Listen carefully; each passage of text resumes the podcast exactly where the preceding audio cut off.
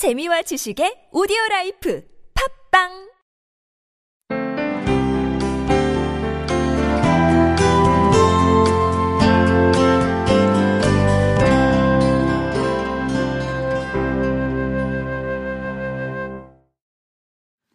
안녕하십니까 목사님. 예수님께서 내 죄를 대신하여 해서 십자가에 못 박혀 돌아가시고 부활하신 것을 고백하고 내 죄를 어, 회개함으로 천국에 갈 수 있다면 성화라는 과정이 왜 필요한지 궁금합니다. 무슨 과정? 성화, 성화. 성화라는 네, 과정. 네. 음.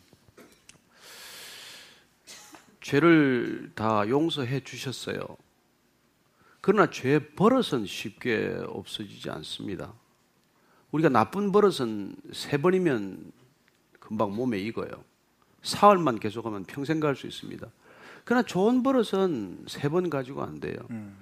사흘 해도 안 됩니다. 3년 해도 안 돼요.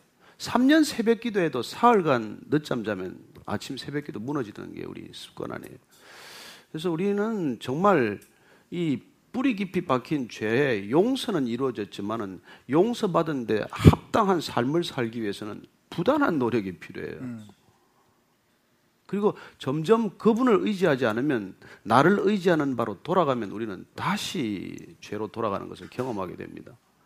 그래서 정말 사도 바울이 선 줄로 알면 넘어질까 조심하라. 나는 이제 의인이 되었다 생각하는 순간 교만이 싹트을 뿐이지 결코 의인 되지 않습니다. 그래서 우리가 구원이라는 게 새 시제가 있다고 말하는 까닭은 이미 구원 받았어요. 죄로부터 용서는 받은 것입니다. 그러나 용서받은 데 합당한 삶을 살아가는 과정 전체를 sanctify, sanctification, 성화라고 말하는 것이죠. 그리고 이 성화의 과정이 끝나는 우리가 천국에 입성하는 새 하늘과 새 땅으로 들어가서 흰 옷 입은 백성으로 주님 앞에서 마음껏 찬양하는 삶을 glorification, 영화, 영광스럽게 된다고 말하는 것이죠. 그래서 우리는 그런 아름다운 영광의 과정을 바라보면서 우리의 가치를 발견하고 우리의 가치 때문에 우리가 가치에 합당한 삶을 살아가는 전 프로세스를 성화라고 하는 것이죠.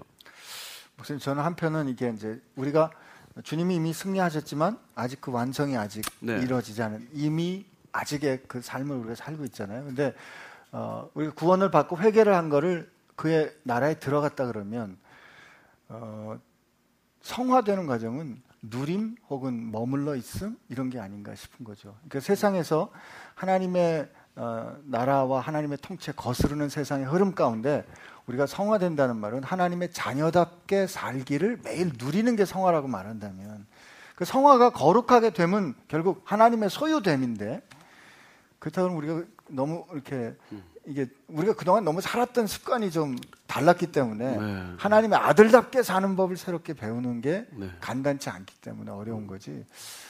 성화라는 걸 그게 혹시 이렇게 우리가 너무 이렇게 뭐또이 수양하고 도 닦는 것 같이 생각하는 건 아니었으면 식성, 좋겠어요. 식성 바꾸는 거하고 비슷해요. 식성 우리가 워낙 조미료에 익숙하기 때문에 어떻습니까? 집에 밥이 점점 싫어지잖아요.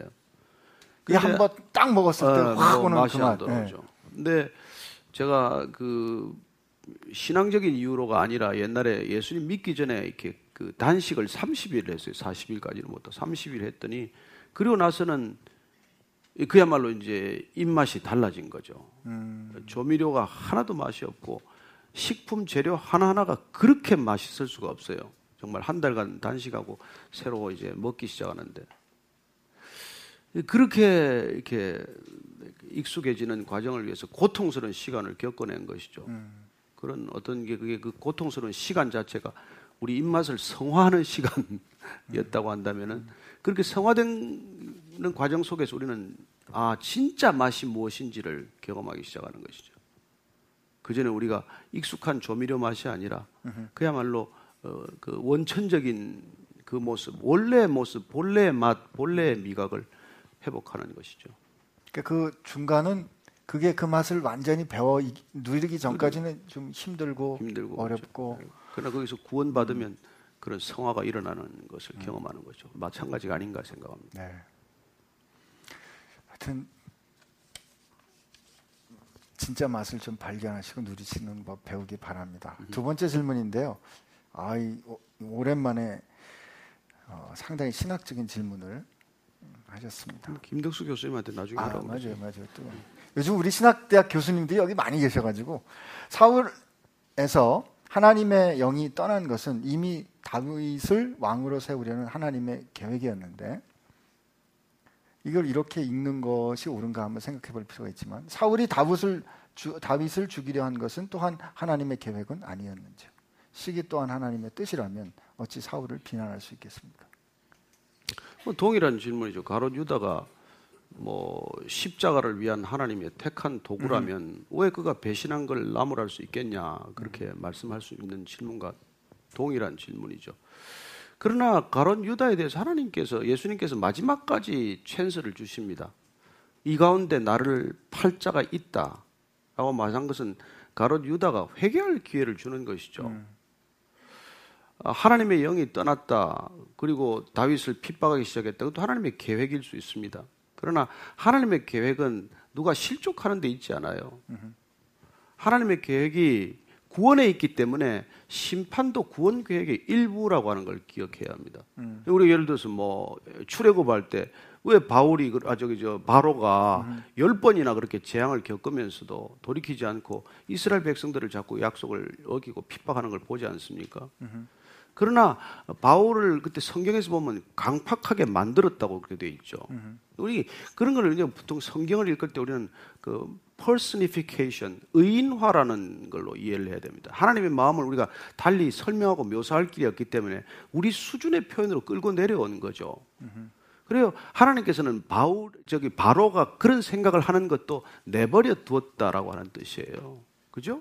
저는 여러분들이 어떤 결정을 하든 하나님께서는 여러분들을 잠잠히 바라보고 계십니다. 그러나 여러분들이 정말 택한 백성일 경우에는 하나님께서 여러분들에게 주신 그런 귀한 성령을 통해서 여러분들을 통제하기 시작을 해요.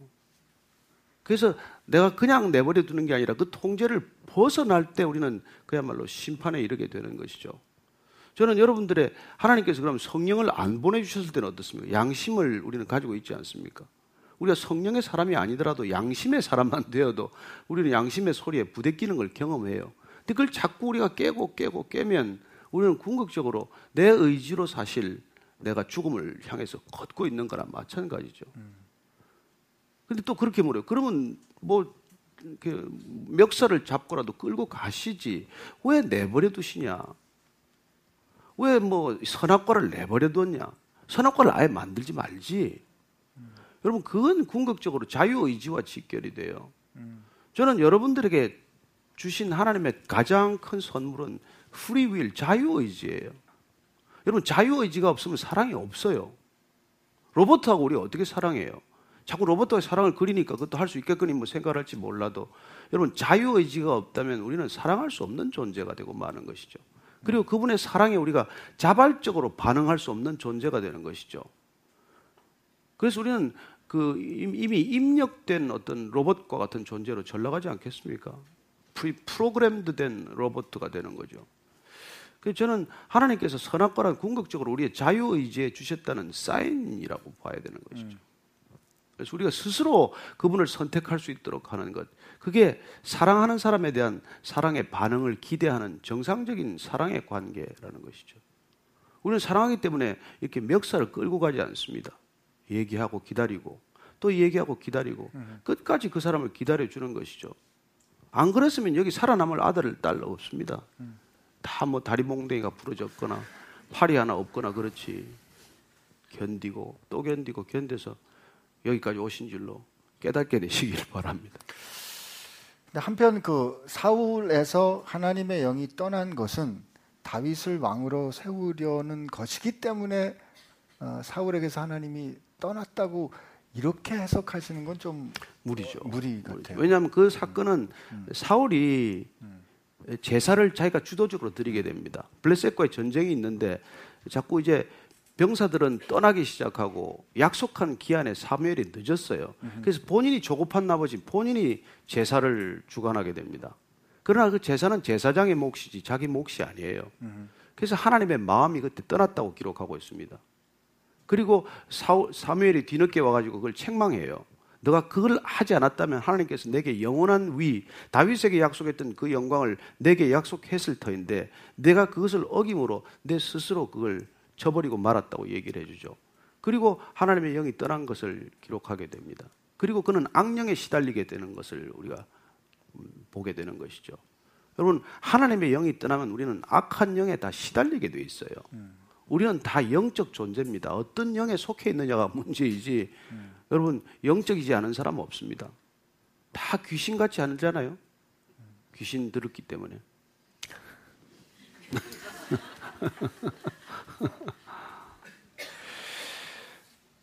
어, 질문에 대한 답이 어, 됐으면 합니다. 우리가 그 살다 보면 전 거꾸로 그런 어, 지난주에도 그런 말씀을 좀 했는데요. 기도하면서 왜 하나님의 뜻 자꾸 알고 싶어 하고 하나님의 뜻을 자꾸 알고 싶어 하고 하나님의 뜻을 알아서 그걸 행하면 내가 하나님의 뜻을 알아서 그것대로 했으니까 하나님이 결과를 반드시 내가 원하는 대로 책임져 주십시오 하는 이런 태도. 결국 이것도 하나님께 책임을 돌리려는 태도가 있지 않은가. 항상 우리가 우리가 하나님 앞에서 어떤 태도를 가져야 되는지 한번 생각해 볼 우리가 사도행전 오전 네. 설교 때도 그 말씀을 나눴지만은 신앙은 크게 보면 나를 위해서 하나님을 믿는 그런 신앙이 있고 하나님 때문에 하나님을 믿는 신앙이 있어요. 음. 나를 위해서 믿는 신앙은 겉은 하나님 신앙이지만 속에 들어가면 일종의 그건 그야말로 자기를 우상으로 섬기는 자기 종교예요. 음. 하나님이 내 뜻을 이루어주는 도구가 되어서는 안 됩니다. 하나님이 내게 어떤 것을 허락하더라도 하나님은 선하시는 분이다. 그분의 뜻을 따르기로 결단하는 게 하나님 신앙이지. 안 그러면 그건 자기 신앙이에요. 그러고는 하나님을 믿는다고 착각하고 있는 거죠. 그런 신앙 때문에 절대로 변하지 않는 모습을 봅니다. 그건 절대로 여러분 그 기독교 신앙하고는 거의 반대의 길이에요. 그래서 오늘 그런 신앙인이 펴져져 만연해 있기 때문에 기독교는 아무 영향력이 없는 종교, 21세기를 견디지 못할 종교처럼 그렇게 비춰지고 있는 것이죠. 아니요. 우리는 복음은 종교적인 영역에서 국한되지 않습니다. 저는 여러분들이 정말 말씀을 통해서 내가 편하기로 결단해야 돼요. 네. 어, 말씀이 나를 읽어가게 해야 되고 내가 말씀 읽는 것으로는 부족하기 때문이죠. 말씀을 읽어도 내 적용, 내 삶에 적용할 것만 참으면은 점점 더 말씀 안에서도 이기적이 돼요. 내가 적용할 수 있는 부분만 적용하고 적용하지 못할 부분 다 버려버리면은 말씀을 재단하는 입장이 되고 그리고 말씀과는 점점 멀어지는 삶을 살 수 있다는 것이죠. 여러분 얼마나 많은 신학자가 탈선하는지 아세요? 얼마나 많은 목사들이 탈선하는지 아세요? 하나님의 이름으로 몰라요 본인 자신이 전혀 모르고 하나님과는 전혀 다른 뜻을 걷고 있으면서 그런 삶을 살고 있는 것이죠. 예, 오늘 목사님께서 안 목사 나 시기하지 않지 이렇게 물어보시는데 어, 진짜 목회자들이 어, 하나님께서 주신 내 은혜가 내게 족한 거를 제일 시기 많이 합니다 사실 뭐 말 안 해서. 옛날에 그 저기 저 어떤 목사님이 이 저기 해외 집회 가서 사흘 집회를 하는데 자기 이제 여러 강사가 초청됐어요. 근데 이 목사님 아, 이 유기성 목사님? 아이 그좀 아, 예, 예, 네. 근데 이제 어 했는데 박수가 이제 나왔을 거 아니에요. 근데 그 다음 강의를 하는데 들으니까 자기보다 잘하거든요. 점점 귀에 안 들리는 거예요. 그리고 박수 소리가 더 크게 끝나니까 그냥 자리를 뜨고 말았어요. 근데 얘기가 여기서 끝났다면 비참한 얘기지만 돌아와서 자기 방에서 사흘간 통곡하면서 금식 기도했다는 것이라. 주님, 내가 이런 사람입니다. 나 어떻게 목회해요? 그래 우리는 그런 거를 해결할 수 있는 길은 하나밖에 없습니다. 그분 앞에 설 때만이 십자가 앞에 설 때만이 우리는 거기서 풀려나는 것을 경험하기 때문에 여러분 이거 진지하게 대면해야 돼요. 그냥 쉽게 해결되지 않습니다. 미봉책으로 끝나면 자꾸 도지고 악성화되는 것이죠. 오늘 저는 여러분들이 그런 점에서 인생의 한 어, 분기점이 되기를 바라고 그리고 진정한 신앙의 길이란 그런 감정들로부터 풀려나는 놀라운 자유함이와 또 기쁨이라는 것을 경험할 수 있게 되기를 바랍니다. 아멘. 네, 기도할까요? 네 기도하시죠.